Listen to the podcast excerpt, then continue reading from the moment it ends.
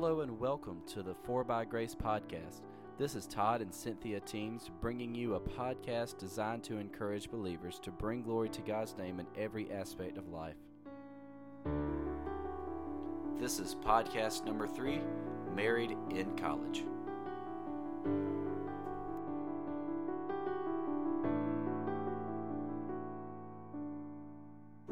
Hello and welcome to the 4 by Grace podcast once again. Uh, thanks for joining us. Uh, this is number three, and we're excited to get this third podcast out there. Um, and to, today we're going to be talking about married in college. Uh, really, only one of us is in college, but I guess it's going to apply to maybe a married couple that they're both in college, or maybe one's in college full time and one's like a worker slash in college graduate. Peep the people in Charleston. Um, but you know, it could be applied to anybody in college that's married or in a relationship. Okay, so I guess we'll go ahead and start telling the questions that we actually. No, you gotta tell them about us. What about us? Well, today, as of recording, we're recording on the 12th. Today, we've been married for Eight months. Eight a months. eight months. eight months. And you had to, yeah, eight months. um, so, for those who might not know a little bit about our situation, um, I'm in college right now. This will this is my very last semester. It's my eighth semester um, over at Charleston Southern, and uh, actually it's in North Charleston, even though it's called Charleston Southern. Yeah, go figure. Um, but this is it. I graduate in May, thankfully, hopefully. Um, meanwhile, Cynthia, she's back home right here in Barnwell, and she's working a good three jobs right now, supporting me. So I love her and thank her for that. Um, but I travel back every weekend. Uh, so throughout each week, I'm here Sunday morning up until Sunday evening. Then I travel back to Charleston that evening and come back to Barnwell Friday afternoon once I get out of class and repeat the weekend, repeat the week over again. So that's kind of like for us being married in college. It's weird because we're not you know together all the time, uh, but we make things work. And one thing this has really taught me um, is to be intentional about how I show that I care for Cynthia and that she knows she that she knows that I love her um, instead of just kind of taking every, everything for granted. Just bring her, you know, a slice of cheesecake from the Cheesecake Factory or It's something. really good. So, uh, so be intentional about showing your spouse that you love them, and hopefully things will go along well. And what's helped me is, um, especially over the weekend. I mean, over his long breaks, I'm not so much intentional about it, but I am not petty whenever he's home. So we don't really have a whole lot of petty arguments. I guess we have some. We still have some tougher conversations, but There's a lot. She's I there's, a lot of petty arguments. Not over the weekends. No, I don't think. But when it's like during Christmas break, that's all there was. Not over that was like our break. life was petty arguments about nothing. Um, Well, you know. Yep. So, uh, before we got married, though, this was one of the concerns about, you know, how would we do marriage in college? You know, would it really help us? What would life be like? Um, so we really, uh, we came up with four questions that we had asked, you know, before we got married, um, while we were just kind of thinking about marriage and all that stuff. Uh, so I'm gonna let Cynthia kind of explain those each of the questions to y'all, and then we'll read a scripture, and then we'll go through them. Okay, some of the questions were Could we honor God, God in our lives together through purity and service if we did not marry while Todd was in college? So that was the first question. Okay, so first question: Could we honor God while not being married still? Yeah. And we'll kind of explain what that means exactly in a little bit. So go ahead to number two. Would Todd commute daily if we did get married while he was in college? Mm. Which was actually bigger than what you could have been. But, anyways, number three, could we survive on one income? Mm. And number four, um, would our parents just would our parents support our decision? Um, what would they have to say about it, and so on. So Yep. So those are the four questions, and we're gonna kind of take y'all through um, what we thought then and kind of how we see it now. Um, but before we do, we've got a scripture for you. Uh, this is something Cynthia's picked out. So this is, comes out of Book of Hebrews, chapter thirteen. And it's verse number four. Marriage is honorable in all, and the bed is undefiled, but whoremongers and adulterers God will judge. Yeah, and so um, throughout our planning period for our marriage, we really uh, dug into some scripture. Uh, one of my favorite to look at for marriage is 1 Corinthians 7, and I'll pull out of a verse later. Um, but really, finding stuff to make sure you know you're going into marriage with the right purpose and with the right goal in mind. Um, so, with that said, the first question we asked was if we don't get married, are we going to be able to truly obey God and what His Word says?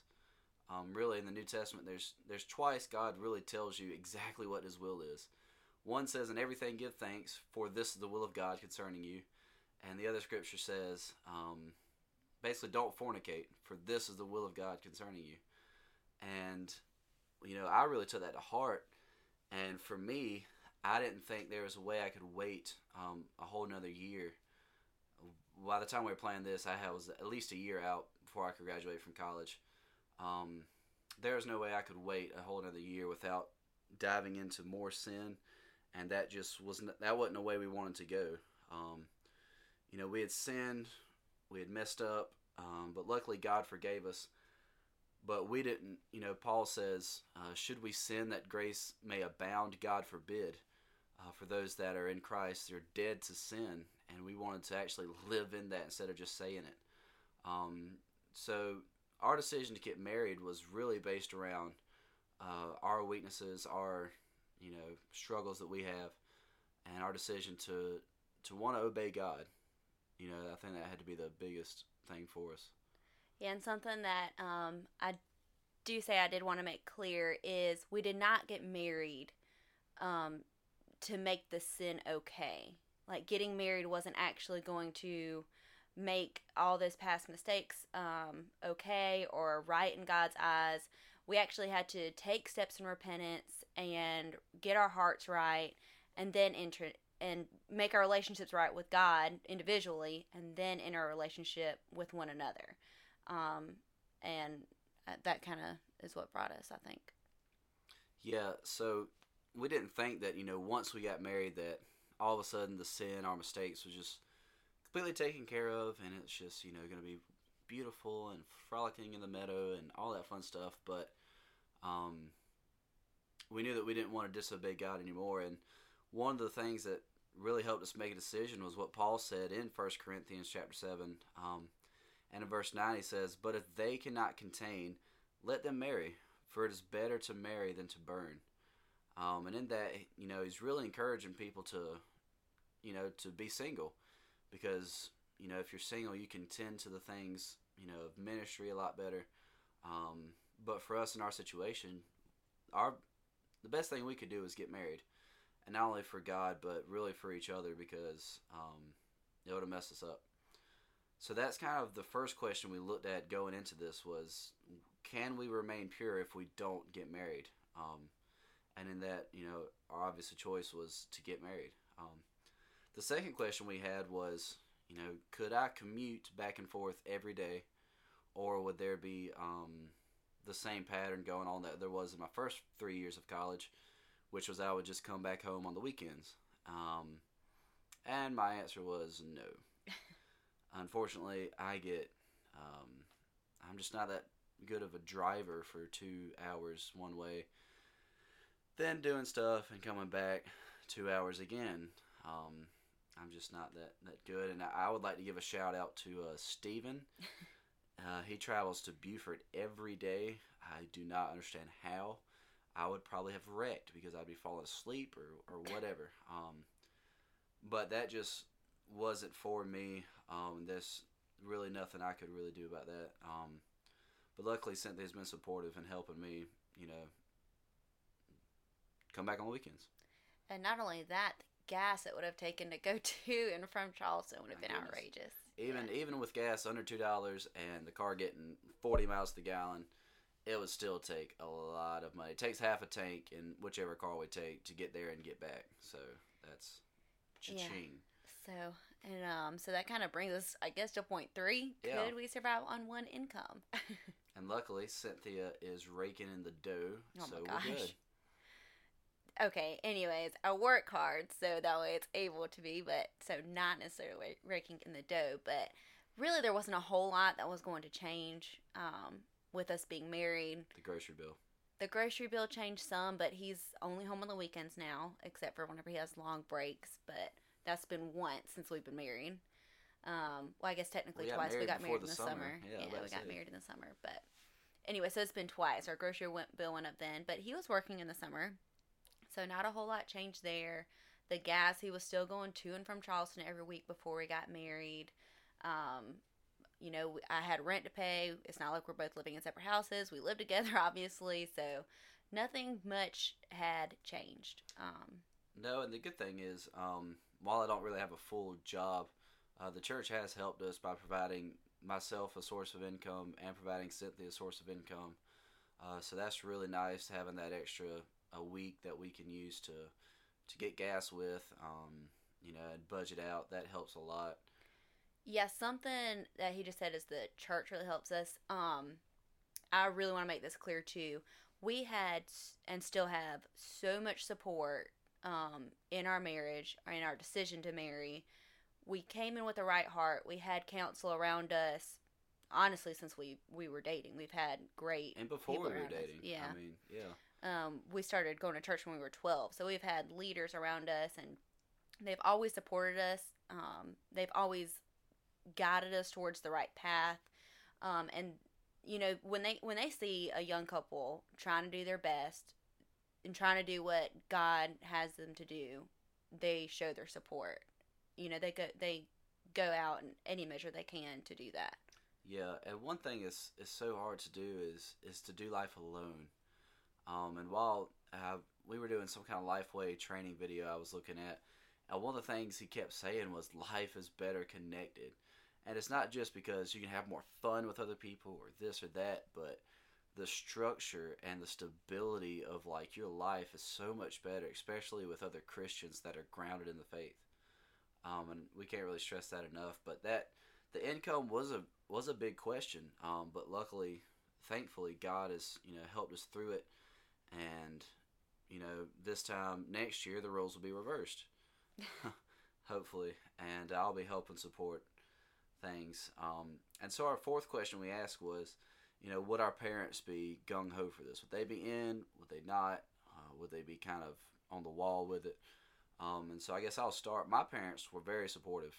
Um, my mother, she really didn't care. She just wanted whatever was happy for me, um, and that could be very dangerous. Um, but that was fine. And my dad, my dad honestly has been one of the best supporters for my life. Period. Um, especially in our marriage, he has agreed to you know continue helping help me through college even while I'm married for this last year. And that's so much a blessing and so much of a burden that I don't have to bear because he's um, been in that position that he could help me and that he you know chose to help me. Yep, and um, as far as my parents, they had probably a little bit more questions than Todd's did. I mean, my dad, he wanted me to finish school before I got married. He wanted Todd to finish school before we got married. Didn't understand completely why we wanted to get married while he still had a year left in college. In his mind, it was only a year left in college. Like, why not just wait one more year? Um, but whenever I told him that this was the best decision for us, he did support us, and um, so did my mom. They decided they saw that it was going to be the best thing for us. Um, they knew we we're adults, we are going to make our own decision anyways, so they could either get behind it or not. But either way, we were going to get married because that's what God would have, and they understood that, and they wanted us to um, to do what we believe that that's what God would have us do. So both parents have supported us in that, and so is our church family. So. Yeah, and while we talked about the church family being a big part, um, having good families, uh, good parents that will support you in your marriage has been great. Um, really, my in-laws have taken me in just like another son almost. Christmas times they have a blast. Um, and as Yeah, my family likes to have fun. Oh yeah, so they've been great. Um, I'm very lucky and very fortunate to be in a good situation. Um, but yeah, so that's kind of what we were looking at heading into um, our marriage while we're in college, um, and really some of the things that came into play and how we've overcome them and help you know grow in that. Um, so we're gonna end with a challenge for you, um, and then I'll talk about a way you can help your marriage even more. Okay, so we did this challenge last year. We got to go to a conference that our church holds every year. It's called the Made Conference, um, which is godly marriages don't just happen, they are made. So, this challenge is a simple challenge. Um, just remember to text your spouse three times a day on uh, what you love about them. So, like, I would text Todd in the morning and say, You know, I'm thinking about you this morning. I really enjoy, I really like your green eyes.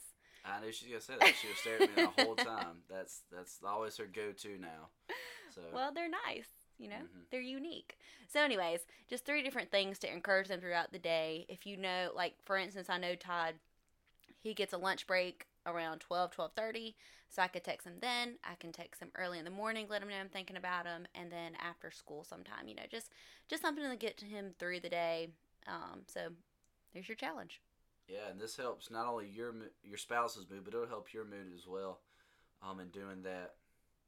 And so she talked a little bit about the Made Conference. The Made Conference is coming up right here in February. Um, if you'd like to sign up, you can check either our church, our Facebook page, uh, Four by Grace. You can go to Facebook for that, or you can check the church's Facebook page at Bethany uh, BBC. Just search that in Facebook, and you'll find us.